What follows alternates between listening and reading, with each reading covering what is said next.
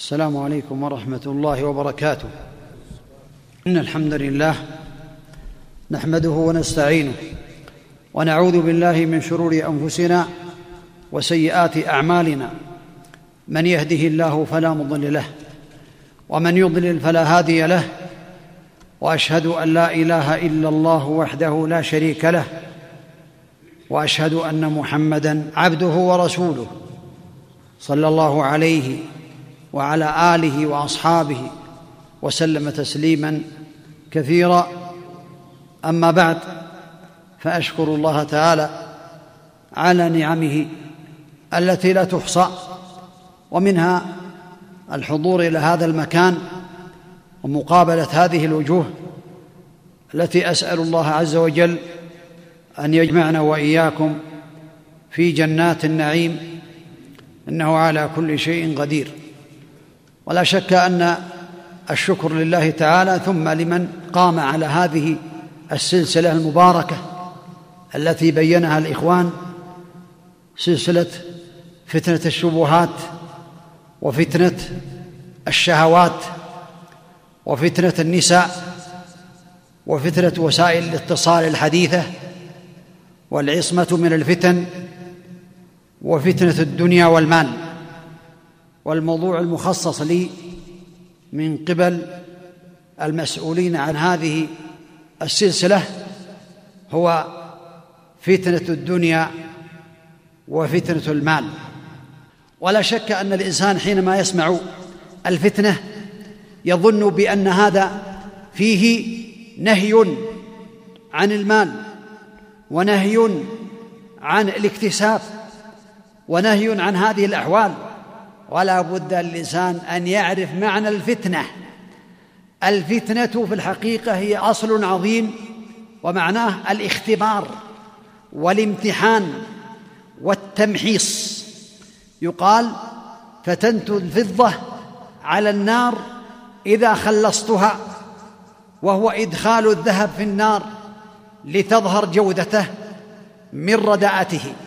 هذا هو معنى الفتنه الاختبار لكن الذي يحصل في النهايه هو ما ينتجه هذا الاختبار فان انتج هذا الاختبار والامتحان ما يحبه الله تعالى ويرضاه كان محبوبا وان انتج هذا الاختبار وهذا الامتحان ما يبغضه الله تعالى ويأباه فهو المذموم وهذا هو في الغالب هو العرف العرف ان الفتنه تطلق على المكروه الا اذا حددت فجاءت الفتنه بمعنى الكفر قال الله عز وجل والفتنه اكبر من القتل اي ردكم الناس الى الشرك هو اكبر من القتل فالشرك اكبر من القتل وجاءت بمعنى الاثم كقوله تعالى الا في الفتنه سقطوا إذا هذا هو من المعاني التي توصل الى هذا المكروه وجاءت الفتنه على اصلها يعني على حقيقتها وهي الاختبار والامتحان كما قال الله تعالى انما اموالكم واولادكم فتنه والله عنده اجر عظيم هذا المقصود اموالكم واولادكم فتنه ليس معنى ذلك ان هذا محرم وانما هذا اختبار وتمحيص هل يقوم الانسان بما اوجب الله تعالى عليه نحو هذه الاموال ونحو هؤلاء الاولاد ام يقصر فهذا اختبار وامتحان ولهذا قال الله تعالى الف لام ميم احسب الناس ان يتركوا ان يقولوا امنا وهم لا يفتنون ولقد فتنا الذين من قبلهم فليعلمن الله الذين صدقوا وليعلمن الكاذبين يعلمن الله الذين صدقوا وليعلمن الكاذبين اذا هذا هو الاختبار والتمحيص والله عز وجل هو يعلم لا يخفى عليه خافيه يعلم المتقي ويعلم القائم بما اوجب الله ويعلم الذي لا يقوم بذلك لكن حتى تقوم الحجه على الناس وحتى يعلم الناس هذا ولهذا جاءت الفتنه بمعنى الاحراق بالنار ان الذين فتنوا المؤمنين والمؤمنات اي حرقوهم ومنه اعوذ بك من فتنه النار كما قال النبي عليه الصلاه والسلام وجاءت بمعنى الازاله والصرف عن الشيء كقوله عز وجل وان كادوا ليفتنونك عن الذي اوحينا اليك اي يصرفونك عن هذا ويردونك اذن فالفتنه جاءت لمعاني وجاءت لفظه الفتنه بمعنى الاختبار واعوذ بك من فتنه النار والاختبار والامتحان مع زوال الصبر والخلاصه ان معنى الفتنه هو الاختبار والامتحان فاذا انتجت هذه الفتنه ما يحبه الله تعالى ويرضاه كان ذلك محبوبا وان انتجت واثمرت ما يبغضه الله تعالى ويباه فكان ذلك مكروها لكن العرف السائد والمعروف ان الفتنه تطلق على المكروه في الغالب ولهذا بين النبي عليه الصلاه والسلام ذلك فمن هذا استعاذ النبي عليه الصلاه والسلام من فتنة الدنيا صلوات الله وسلامه عليه في أحاديث كثيرة ومنها عن سعد بن أبي وقاص رضي الله عنه عن النبي صلى الله عليه وسلم أنه كان يتعوذ في دبر كل صلاة اللهم إني أعوذ بك من الجبن وفي رواية كان النبي عليه الصلاة والسلام يعلمنا هؤلاء الكلمات كما تعلم الكتابه يعلمهم هؤلاء الكلمات كما تعلم الكتاب حتى يقولوها في صلاتهم وينبغي لنا جميعا ان نحفظ هذه الكلمات حتى نقولها في صلاتنا فكان يعلمهم عليه الصلاه والسلام اللهم اني اعوذ بك من البخل واعوذ بك من الجبن واعوذ بك من ان ارد الى ارض العمر واعوذ بك من فتنه الدنيا واعوذ بك من عذاب القبر خمس كلمات اللهم إني أعوذ بك من البخل البخل هو داء عظيم وفتنة عظيمة تصرف إلى المكروه يجعل الإنسان يبخل بما أوجب الله عليه ولا يقوم بما أوجب الله عليه من النفقات وأعوذ بك من الجبن الجبن هو ضد الشجاعة فيكون الإنسان يخاف من إظهار الحق ويخاف الجهاد في سبيل الله فهو جبن وذل وتعاسه في الدنيا والاخره ولهذا استعاذ النبي عليه الصلاه والسلام من هذا قال واعوذ بك من الجبن واعوذ بك من ان ارد الى أرض العمر أرض العمر هو الذي لا يكتب فيه حسنات وانما يكون الانسان في الهرم لا يستفيد من حياته موته خير له من حياته الهرم اذا بلغ الانسان الهرم لا يستطيع ان يقوم بما اوجب الله عليه ويكون عاله على الناس كالصغير فلا فائده فيه ان وقف اللسان عن طاعه الله تعالى ووقفت الجوارح عن التعبد لله تعالى ولم يستفد فحينئذ يكون هذا هو ارذل العمر واعوذ بك من أن أرد إلى أرض العمر وأعوذ بك من فتنة الدنيا الفتنة هنا تطلق على المكروه وليس معنى ذلك أنه يستعيد من المال ويستعيد من الدنيا وإنما الفتنة التي تعرف بالمكروه فإن الدنيا إذا فتن بها الإنسان ولم يتجاوز الاختبار والامتحان هلك وخسر في الدنيا والاخره فالنبي عليه الصلاه والسلام يستعيذ من المكروه واعوذ بك من فتنه الدنيا واعوذ بك من عذاب القبر عذاب القبر هو امر عظيم بين النبي عليه الصلاه والسلام ان القبر روضه من رياض الجنه او حفره من حفر النار فلهذا قال عليه الصلاة والسلام وأعوذ بك من عذاب القبر وهو أول منزل ينزله الإنسان عند ارتحاله من هذه الدنيا ولهذا كان عثمان رضي الله عنه إذا وقف على القبر بكى إذا وقف على القبر ولا يبكي إذا ذكرت الجنة والنار فقيل له أنت تبكي من هذا وتذكر الجنة والنار ولا تبكي فقال ان القبر هو اول منزل من منازل الاخره واني سمعت النبي عليه الصلاه والسلام يقول ان القبر او كما بين النبي عليه الصلاه والسلام امره فظيع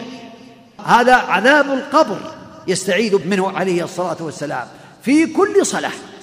وهذا واجب عند بعض اهل العلم ان يستعيذ الانسان من اربع كما ستاتي فعذاب القبر ينبغي للمسلم ان يستعيذ منه في كل صلاه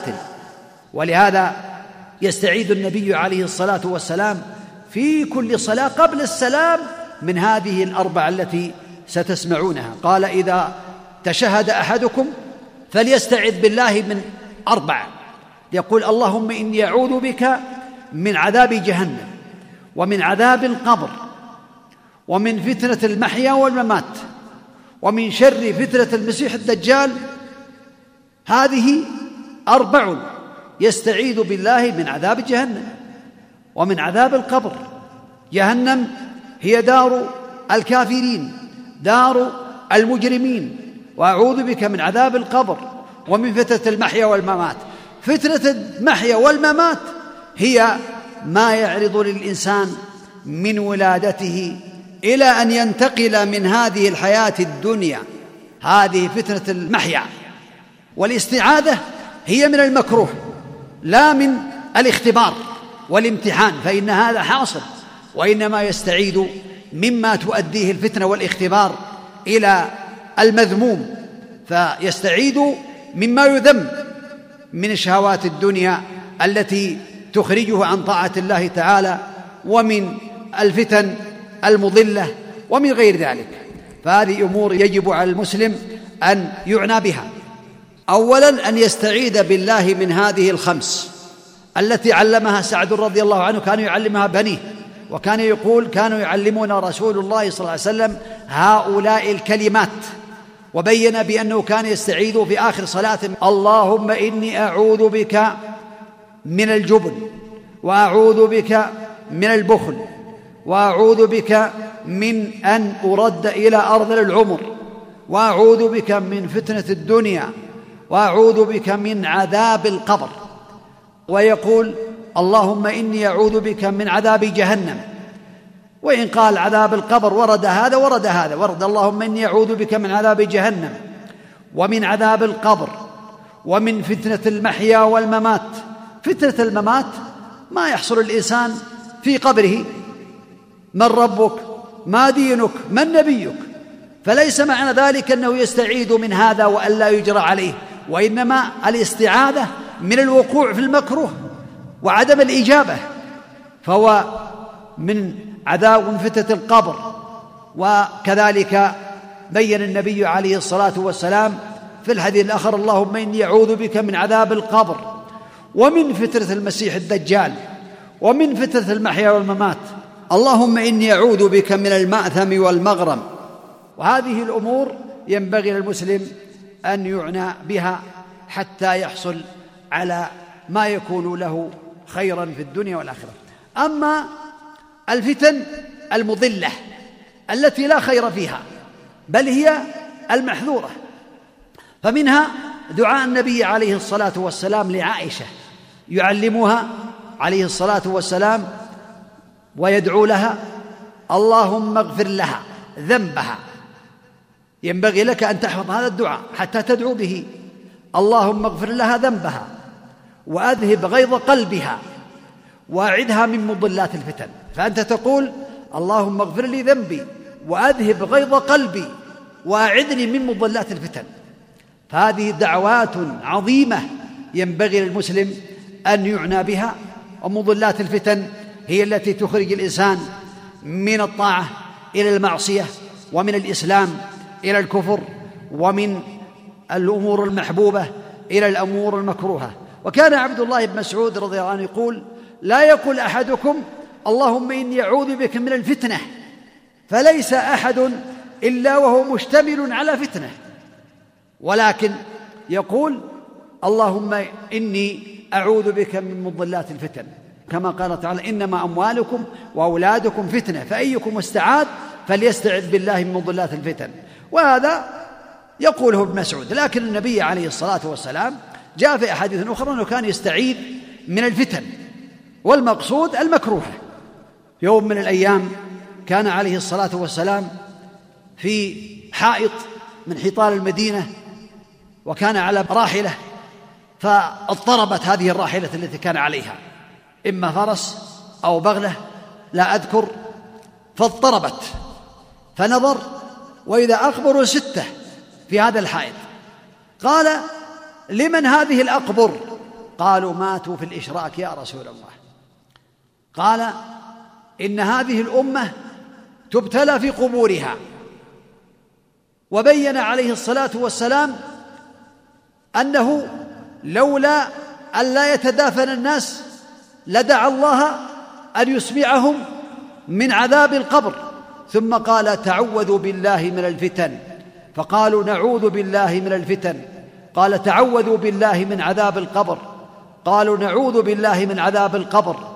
قال تعوذوا بالله من الفتن ما ظهر منها وما بطن قالوا نعوذ بالله من الفتن ما ظهر منها وما بطن وهذه الفتن هي المكروهه التي توصل الانسان الى الهلاك والى الدمار والى فتنه الضلاله والعياذ بالله تعالى ومضلات الفتن منها ان الانسان ربما يصد عن سبيل الله وهو يحسب انه من المهتدين يضل عن الطريق ويظن انه مهتدي وهذا من الفتن المضله ولهذا قال الله تعالى ومن يعش عن ذكر الرحمن نقيض له شيطانا فهو له قرين وانهم ليصدونهم عن السبيل ويحسبون انهم مهتدون حتى اذا جاءنا قال يا ليت بيني وبينك بعد المشرقين فبئس القرين هذا هو من مضلات الفتن ان الانسان اذا اعرض عن ذكر الله واعرض عن طاعه الله واعرض عن ما اوجب الله عليه وعمل ما حرم الله عليه ويرى بانه على الحق وانه مهتدي فهذه من الفتن المضلة والعياذ بالله تعالى ولهذا قال ومن يعش عن ذكر الرحمن نقيض له شيطانا فإذا عشى تعامى عن ذكر الله تعالى وعن القرآن وأعرض عن القرآن قيض الله له شيطانا لعمله السوء الله عز وجل يهدي من يكون أهلا للهداية ويضل من كان اهلا للغوايه فهو سبحانه وتعالى يعلم ما كان وما يكون وما لم يكن لو كان كيف كان يعلم بان هذا الانسان لا يستحق الهدايه بل هو من اهل الضلاله والعياذ بالله وليس اهلا لها ولهذا قال الله تعالى فلما ازاغوا ازاغ الله قلوبهم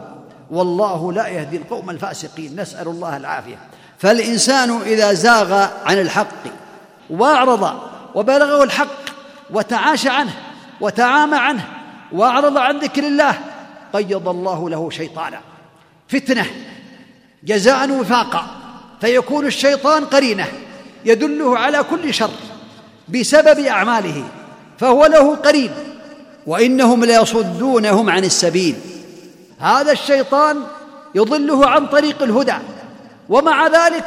يرى بانه على الحق وان الناس كلهم على الباطل والعياذ بالله تعالى هذا والله من اعظم مضلات الفتن وانهم لا يصدونهم عن السبيل ويحسبون انهم مهتدون حتى اذا جاءنا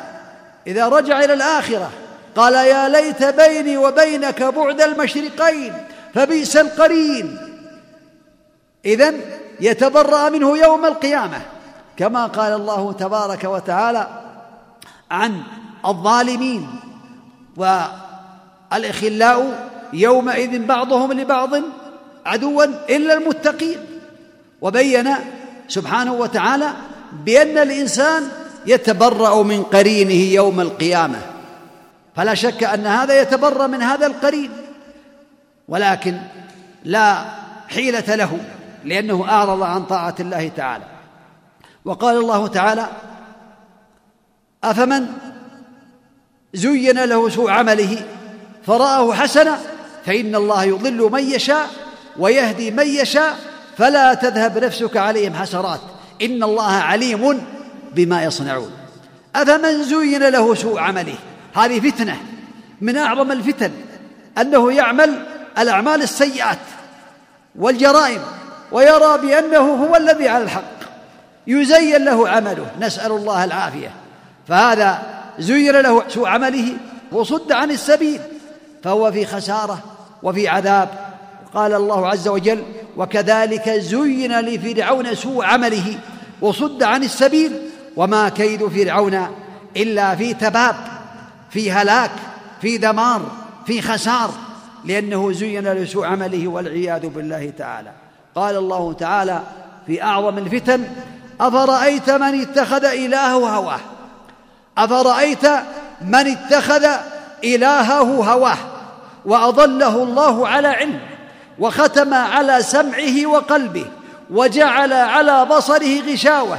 فمن يهديه من بعد الله نسأل الله العفو والعافية أغلق عليه أبواب الهداية إذا اتخذ إلهه هواه يعني يذهب ويعمل ويتصرف على حسب ما يرى وعلى حسب ما يهواه فحينئذ يطمس على بصيرته نسال الله العافيه وختم الله على سمعه وعلى قلبه ختم الله على سمعه فلا يسمع الحق لا يستلذ بالحق وعلى بصره وعلى قلبه فلا يستفيد من الخير ولا يفقه شيئا وجعل على بصره غشاوه لا يرى ايات الله المعجزات الباهرات وانما لا يستفيد من هذا البصر فمن يهديه من بعد الله اغلق عليه ابواب الهدايه هذا هو اعظم فتن الدنيا والعياذ بالله تعالى قال الله تعالى قل هل انبئكم بالاخسرين اعمالا الذين ضل سعيهم في الحياه الدنيا وهم يحسبون انهم يحسنون صنعا هذا والله من اعظم الفتن المضله انه يعمل اعمالا سيئه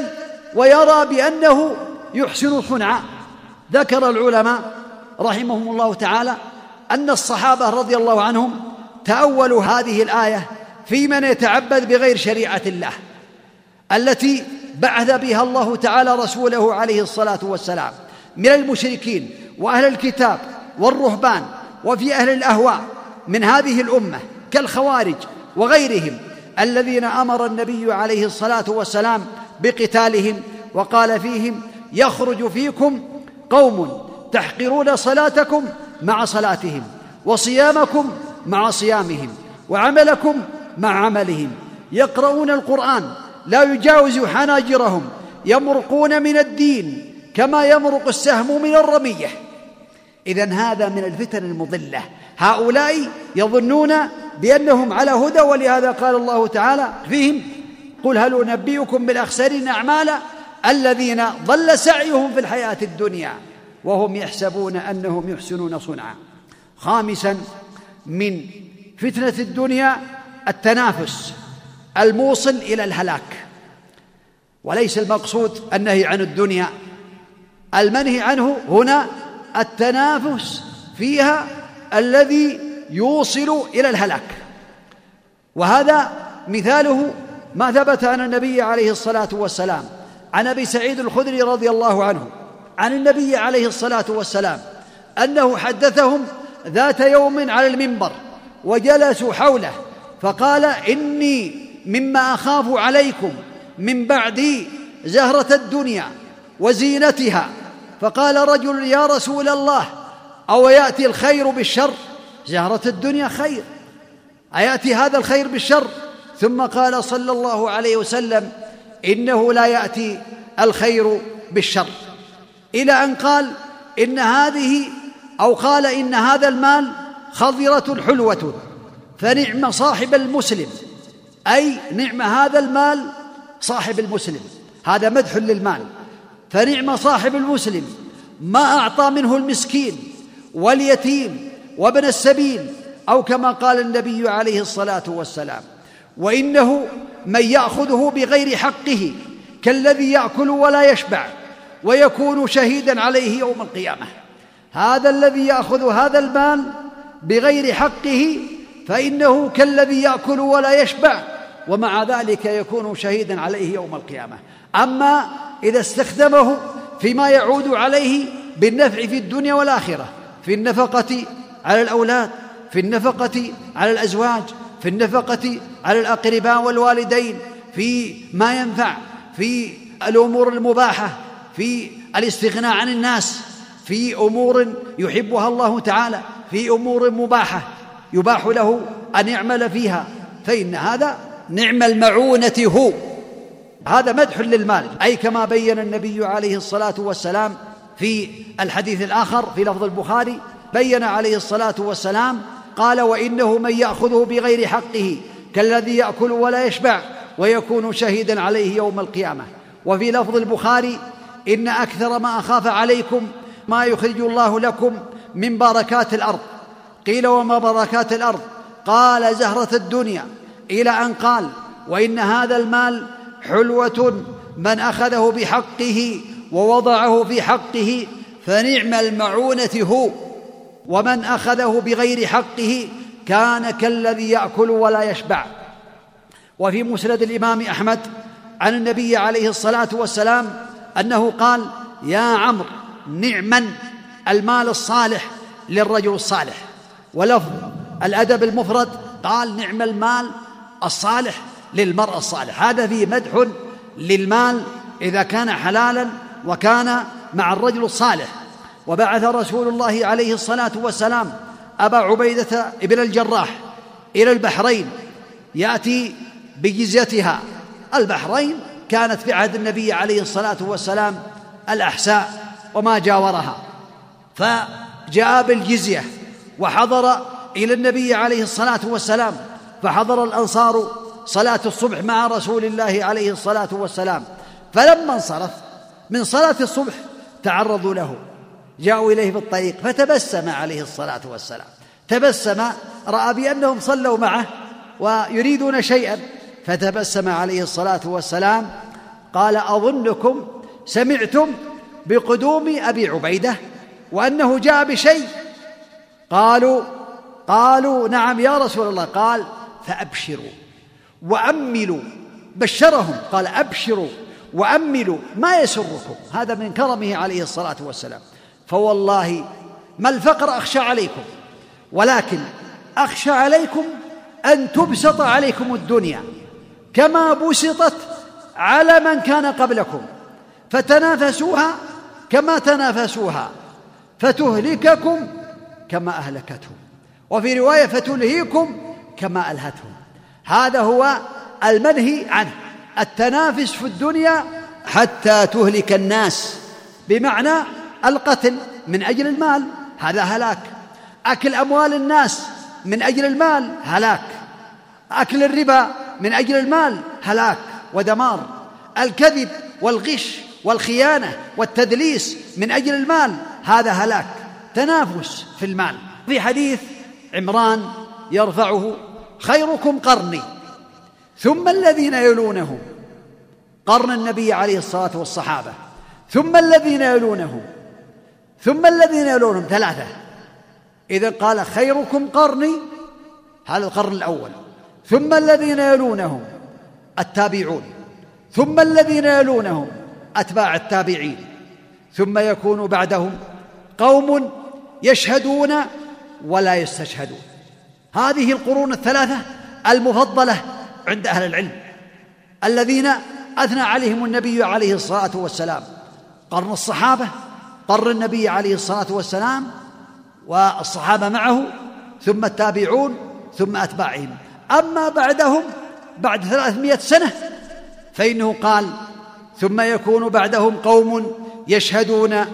ولا يستشهدون يظهرون الشهاده وهي ما طلبت منهم وقد يكون الانسان له ان يظهر الشهاده اذا بطل الحق فلو رايت احدا من عباد الله اعتدى على مسلم ولم يشهد له احد من الناس ويضيع حقه ويظلم فحينئذ اشهد حتى لو لم تستشهد اشهد بهذا لكن المذموم انه يشهد على باطل او يشهد وهو لا يحتاج اليه في غنى عن شهادته ثم يظهر بعدهم قوم يشهدون ولا يستشهدون ويخونون ولا يؤتمنون خونه في القرون التي بعد هذه القرون الثلاثه وينذرون ولا يوفون ينذر ويكثر النذر ولا يوفي بالنذر والنذر واجب الوفاء به بطاعه الله من نذر ان يطيع الله فليطيعه ومن نذر ان يعصي الله فلا يعصيه اذن هذا يدل على ان الذي ينذر ولا يوفي بالنذر فانه من المذمومين الذين ذمهم النبي عليه الصلاه والسلام وينذرون ولا يوفون ويظهر فيهم السمن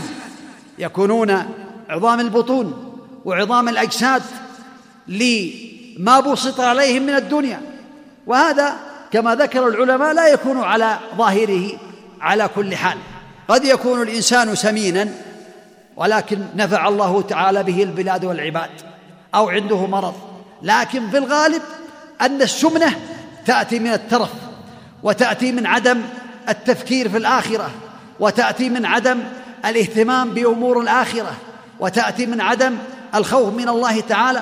لكن هذا لا يكون على أحواله كلها قد يكون الإنسان سمين وينفع الله تعالى به ودخل على خباب رضي الله عنه في مرضه فقال ان اصحابنا الذين سلفوا وفي لفظ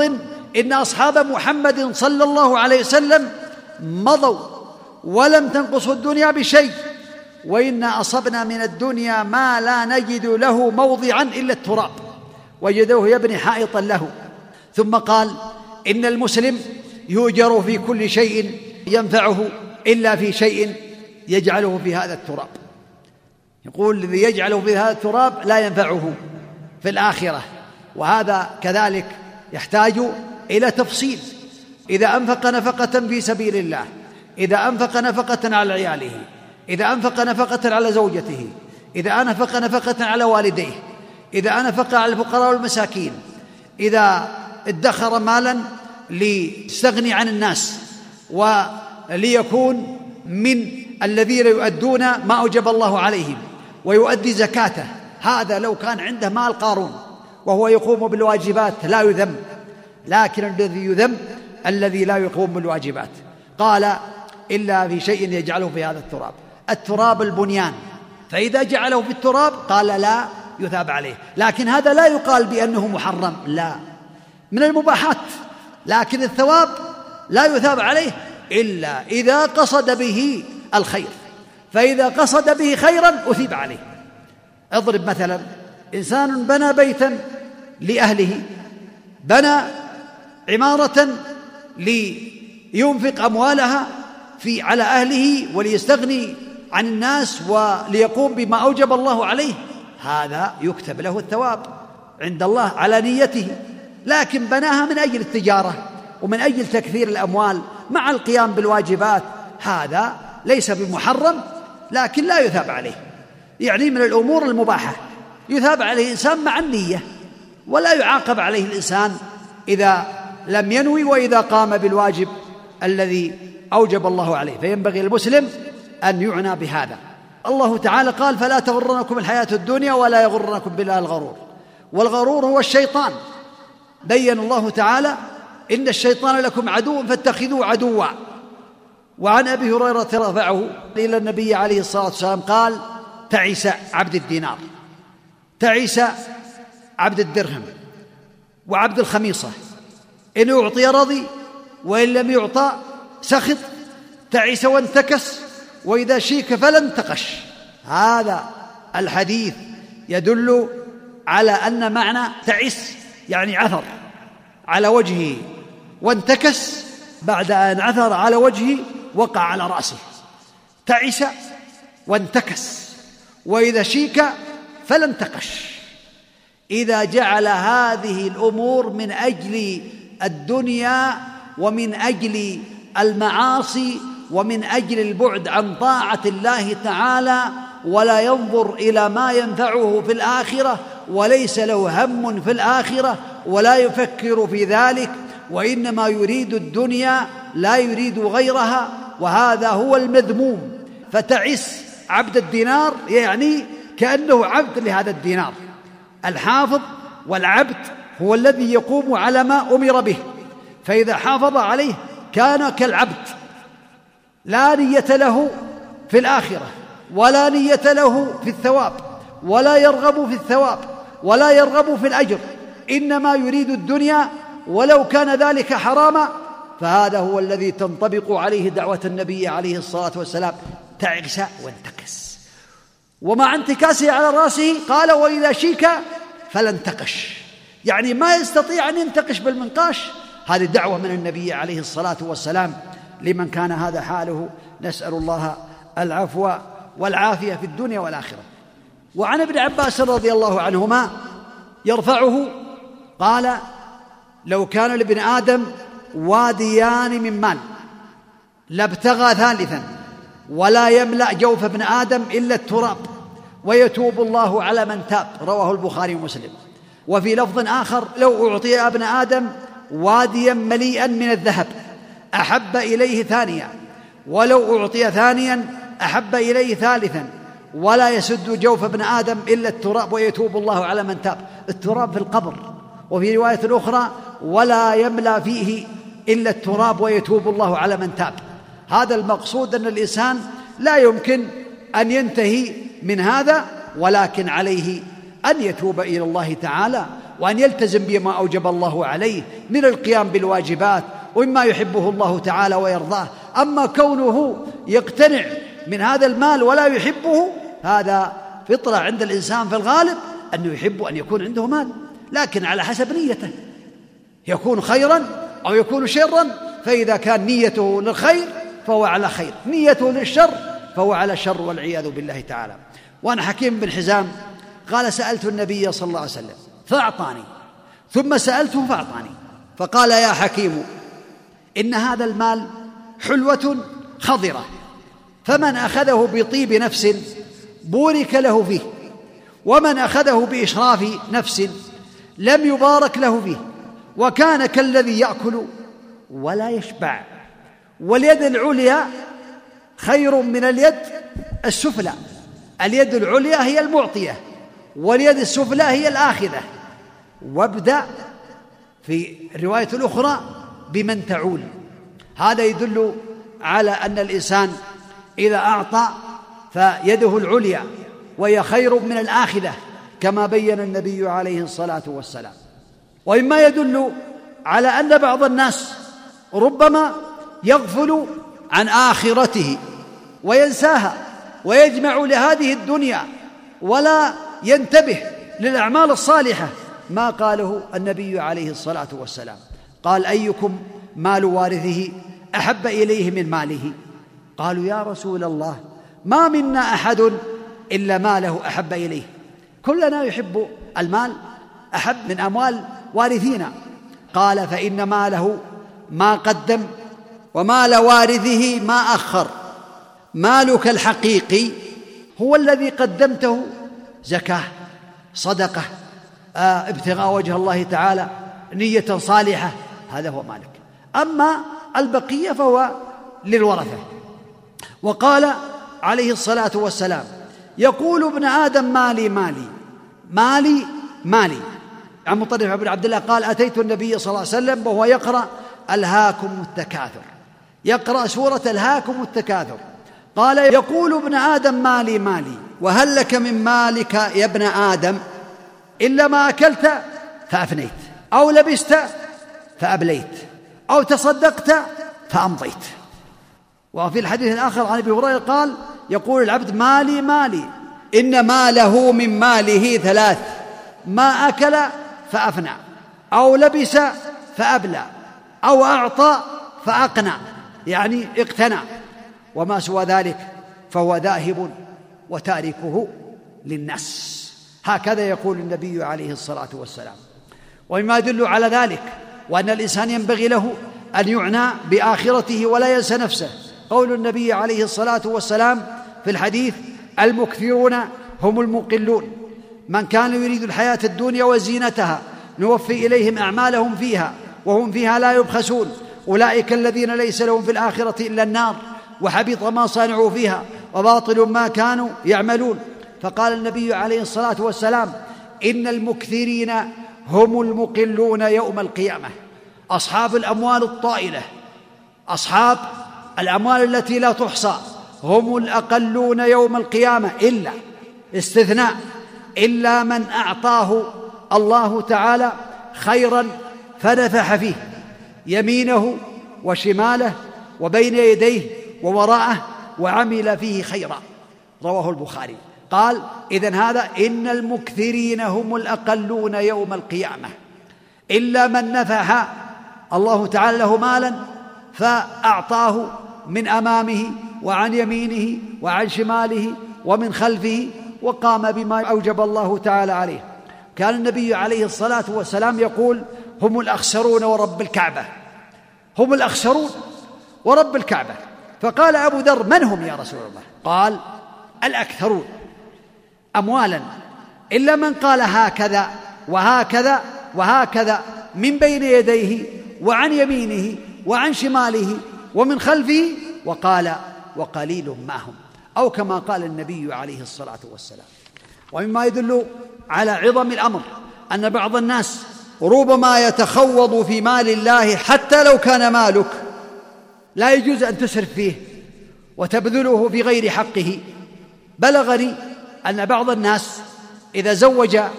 فإنه يقول أنا أجعل الوليمة في البيت أو في استراحة أو غير ذلك قل لا لابد أن تكون في قصر بخمسمائة ألف أو في فندق أو غير ذلك عن خولة الأنصارية رضي الله عنها قالت سمعت رسول الله صلى الله عليه وسلم يقول إن رجالا يتخوضون في مال الله بغير حق فلهم النار يوم القيامه فانتبه يا عبد الله لا تتخوض في مال الله الا بحق لا باس ان تستمتع بهذا المال فيما اباح الله لك وتقوم بما اوجب الله عليك وتؤدي الزكاه لكن كونك تجعل هذه الاموال في الباطل وفي الحرام الذي حرم الله عليك فان هذا يدخل في هذا الحديث الذي بينه النبي صلوات الله وسلامه عليه وفي حديث ابي ذر رضي الله عنه قال يا ابا ذر ما يسرني ان عندي مثل احد ذهبا تمضي عليه ثالثه وعندي منه دينار الا شيئا ارصده لدين الا ان اقول به في عباد الله هكذا وهكذا وهكذا عن يمينه وعن شماله ومن خلفه ثم مشى ثم قال ان الاكثرين هم الاقلون يوم القيامه الا من قال هكذا وهكذا وهكذا عن يمينه وعن شماله ومن خلفه قال وقليل ما هم او كما قال النبي عليه الصلاه والسلام ولا شك ان هذا يدل على انه يجب على العبد ان يحذر يحذر مما يشغله على الاخره ويستفيد من امواله في الدنيا قبل ان تورث ولا يحسن اليه لا يقال يبذر يستفيد من امواله الصالحه لو دفع الزكاه التي اوجب الله تعالى عليه وقام بها واداها لاهلها على الوجه الذي امر الله به انما الصدقات للفقراء والمساكين والعاملين عليها والمؤلفه قلوبهم وفي الرقاب والغارمين وفي سبيل الله وابن السبيل فريضه من الله والله عليم حكيم اذا كانت عنده اموال طائله واخرج الزكاه واعطاها اهلها بعض الناس يخرج الزكاه بالملايين ولكنه لا يصرفها في اهلها يصرفها على حسب الرغبات وعلى حسب الهوى وعلى حسب الامور قد يعطيها الاغنياء من اقاربه قد يعطيها اناس لا يستحقونها وهذا لا يقال بانه قام بالواجب وانما يقال بانه لم يؤدي ما اوجب الله تعالى عليه وعلى العبد ان يعلم بان النبي عليه الصلاه والسلام قال ليس الغنى عن كثرة العرض وإنما الغنى غنى النفس فأنت يا عبد الله لا تقول أنا فقير ما عندي شيء إذا كان عندك قوت يومك وليلتك فكأنما حيزت لك الدنيا بحذافيرها جاء في الحديث من أصبح آمنا في سربه معافا في بدنه عنده قوت يومه وليلته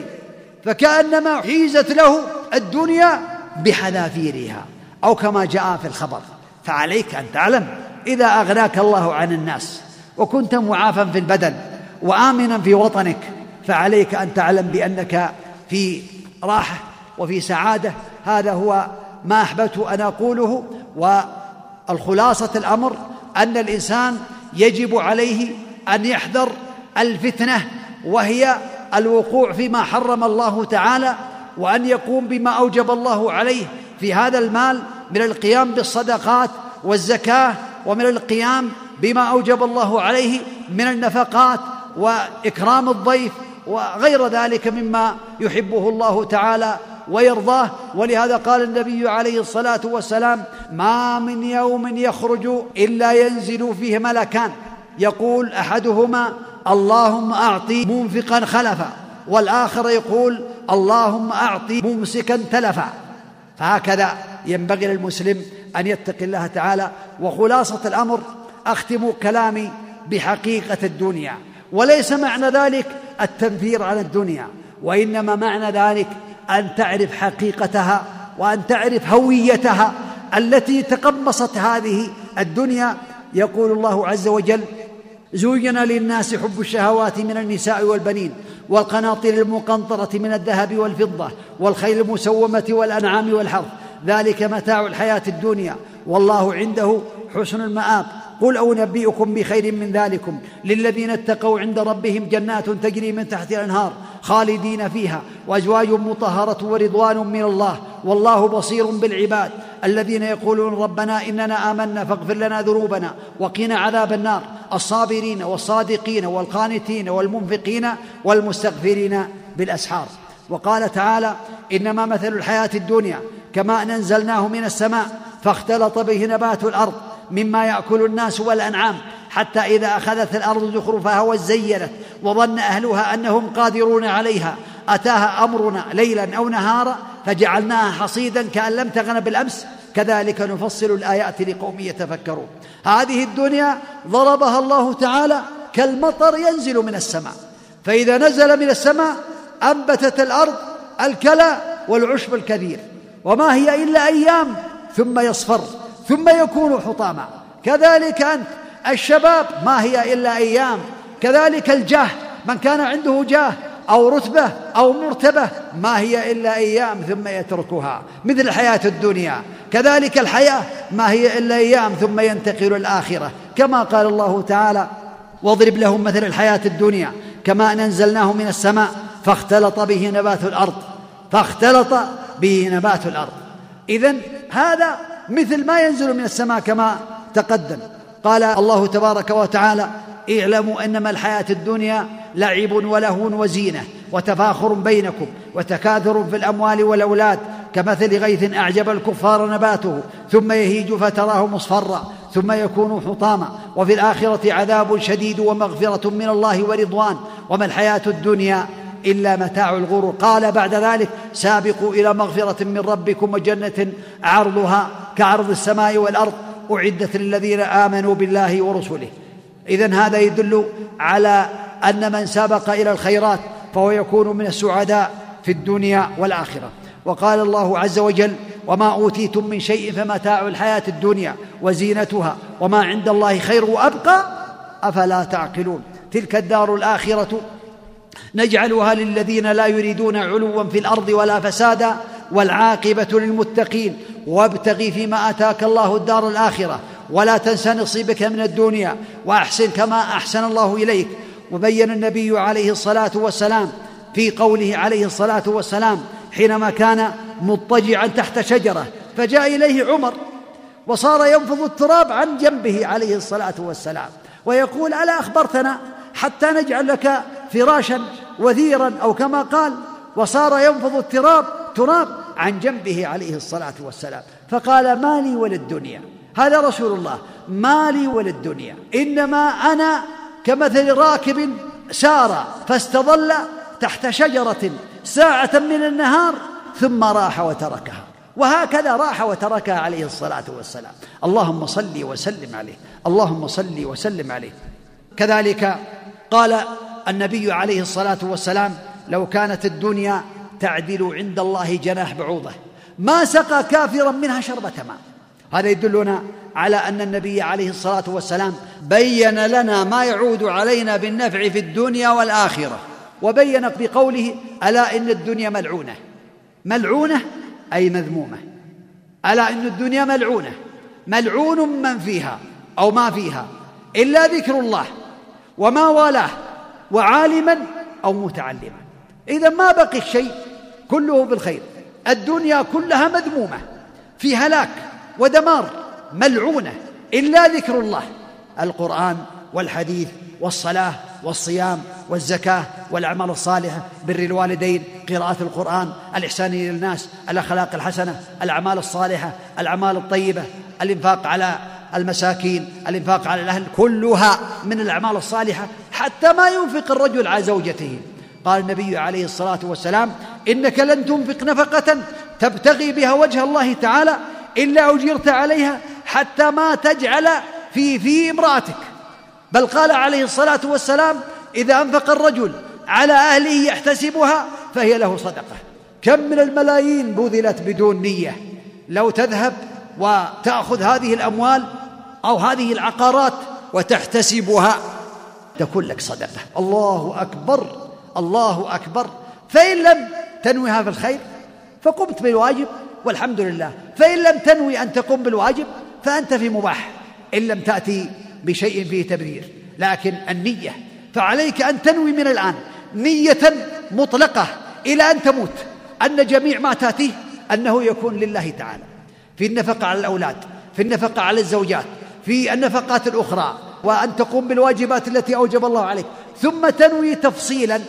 إن استطعت إلى ذلك سبيلا كلما تأتي وكلما تعمل من الأعمال أو تنفق من نفقة تنوي في قلبك بأن هذه صدقة ترجو ثوابها عند الله تعالى وهذا والله هو الرابح وهو الفائز نسأل الله عز وجل أن يوفقنا وإياكم لما يحب ويرضى والنبي عليه الصلاة والسلام قال إلا ذكر الله وما والاه يوالي ذكر الله الأعمال الصالحة الأعمال التي ينوي بها الإنسان الخير أنت في وظيفة ذهبت إلى وظيفتك هذه الوظيفة إذا ذهبت إليها ونويت بأنك تريد تخدم المسلمين نويت تغني نفسك عن الناس نويت أن تخدم الإسلام فأنت في هذا في عمل صالح نية صالحة هذا مما يوالي ذكر الله تعالى وعالما أو متعلما سواء تتعلم أنت العلم أو العالم الذي يعلم الناس الخير وما سوى ذلك فهو مذموم كما بينه النبي عليه الصلاة والسلام وأبشركم بشارة عظيمة لمن وفقه الله تعالى بقوله من كانت الآخرة همه جمع الله شمله وجعل غناه في قلبه واتته الدنيا وهي راغمه ومن كانت الدنيا همه فرق الله شمله وجعل فقره بين عينيه ولم يأته من الدنيا إلا ما قدر له هذا رواه الترمذي وهذا يدل المؤمن على أنه على خير إذا نوى الآخرة جميع ما تأتي وتذر عليك أن تنوي به الأعمال الصالحة قال النبي عليه الصلاة والسلام يقول ربكم تبارك وتعالى يا ابن آدم تفرغ لعبادتي أملأ قلبك غنى وأملأ يديك رزقا يا ابن آدم لا تباعد عني فاملا قلبك فقرا وأملى يديك شغلا رواه الحاكم وصححه الحاكم رحمه الله تعالى وصحح الألباني رحمه الله تعالى هذا يدل على أن الإنسان إذا اشتغل بطاعة الله وعمل بالأسباب مل الله تعالى قلبه غنى ويديه رزقا مع العمل بالأسباب مع الأخذ بالأسباب مع التوكل على الله مع التوفيق وعن أبي موسى الأشعري رضي الله عنه أن رسول الله صلى الله عليه وسلم قال من احب دنياه اضر باخرته ومن احب اخرته اضر بدنياه فآثر ما يبقى على ما يفنى الله أكبر رواه الإمام أحمد رحمه الله تعالى والمعنى من أحب دنياه أضر بآخرته إذا أحب الدنيا وكانت كلها في قلبه لا يحب إلا لها ولا يبغض إلا لها ولا يرجو ثواب الله ولا يخشى عقاب الله فهذا يضر باخرته والعياذ بالله تعالى ومن احب اخرته اضر بدنياه احب الاخره قام بما اوجب الله وابتعد عما حرم الله فان هذا سينقص بعض الشيء لكن هذا يكون له سعاده ابديه عند الله تعالى والعاقبه الحميده له في الدنيا والاخره ومن يتق الله يجعل له مخرجا وثبت عن النبي عليه الصلاه والسلام انه قال حلاوه الدنيا مرة الآخرة ومرة الدنيا حلاوة الآخرة فعليك يا عبد الله أن تتقي الله تعالى وأن تراقب الله تعالى وأن تستعيذ بالله من الفتن ما ظهر منها وما بطن وأن تقوم بما أوجب الله عليك نحو هذا المال من القيام بالزكاة ومن القيام بما أوجب الله عليك فيه من الصدقة على الفقراء والمساكين من الإنفاق على الوالدين وعلى الأهل وعلى الأضياف وفي سبل الخير وغير ذلك مما ينفعك كما قال النبي عليه الصلاة والسلام من بنى لله مسجدا بنى الله له بيتا في الجنة كثير من الناس عنده بليارات لكن ما يستطيع أن يخرج الزكاة لبخله أخبرنا سماحة شيخنا رحمه الله تعالى بن باز عن رجل عنده أموال طائلة وهذا يظهر والله اعلم كان قبل البنوك قال عنده اموال وكانت هذه الاموال في بيته واراد ان يخرج الزكاه فلم يستطع ان يخرج الزكاه لانها تنقص الانسان اذا كان عنده عشره ملايين او مئه مليون مثلا وزكاه مئه مليون كم تساوي قسمها على اربعين والناتج هو الزكاه اذن هذا تكون اموال عظيمه وربما يكون اكثر من ذلك فإذا أخرج هذه الزكاة نقص رأس المال فهو يكون بخيلا على هذا فالرجل هذا أراد أن يخرج الزكاة ولكنه ما استطاع لبخله لكن عنده إيمان وعنده خير في قلبه فأخذ يصيح داخل البيت رفع صوته بالصياح العظيم يصيح داخل البيت صياحا عظيما حتى سمعه من كان خارج البيت ودخلوا عليه فقال يا أخوان ادخلوا إلى هذه الغرفة فأحصوا أموالي وأخرجوا زكاتها والله ما استطعت أن أخرج زكاتها قال شيخنا ابن باز قال فدخلوا وأحصوا الأموال وأخرجوا الزكاة ما استطاع لبخله والعياذ بالله تعالى وعنده خوف من الله فبعض الناس لا يستطيع أن يخرج الزكاة أقل الأحوال قم بما أوجب الله عليك في هذا المال من زكاة من نفقات بعض الناس يبخل على والديه يبخل على أولاده بما أحل الله أنا لا أقول بذر لا بل عليك أن تنفق النفقة التي يحبها الله تعالى والتي أوجبها الله عليك في حدود ما يلزمك من هذه النفقات ولكن عليك أن تعلم بأنك مسؤول عن هذا المال يوم القيامة مسؤول عنه يسألك الله تبارك وتعالى لا تزول قدم عبد يوم القيامة حتى يسأل عن أربع عن شبابه فيما ابله وعن عمره فيما أفناه وعن ماله من أين اكتسبه وفيما أنفق الله أكبر الله أكبر من أين اكتسبه وفيما أنفقه وعن علمه ماذا فعل أربع لا تزول قدم عبد يوم القيامة واقف حتى يجيب على هذه الأربع فأنت مسؤول أمام الله عز وجل فاتق الله لا يجمع الإنسان الأموال ثم يموت ثم ياتي بعده اناس يستخدمونها في امور الله اعلم بها والنبي عليه الصلاه والسلام قال لبعض اصحابه اراد ان يوصي بماله فقال الثلث قال الثلث والثلث كثير انك ان تذر ورثتك اغنياء خير لك من ان تذرهم عاله يتكففون الناس هذا مطلوب كونه يتركهم اغنياء هذا مطلوب لكن بعض الناس يتركهم أغنياء وأمواله تغني الدولة بل يكون ممكن عنده ما يغني بعض الدول الفقيرة ما هو بأسرته ويكون بخيلا في الزكاة ويكون بخيلا فيما أوجب الله تعالى عليه أسأل الله عز وجل بأسماء الحسنى وصفات العلى أن يجعلني وإياكم ممن يستمعون القول فيتبعون أحسنه وأن يوفقنا وإياكم لطاعته وان يعيذنا واياكم من شرور انفسنا وسيئات اعمالنا ومن همزات الشياطين انه على كل شيء قدير وان يهدينا لما يحبه ويرضاه وان يصلح قلوبنا واعمالنا وازواجنا وذرياتنا وجميع المسلمين صلى الله وسلم وبارك على نبينا محمد وعلى اله واصحابه اجمعين جزاكم الله خيرا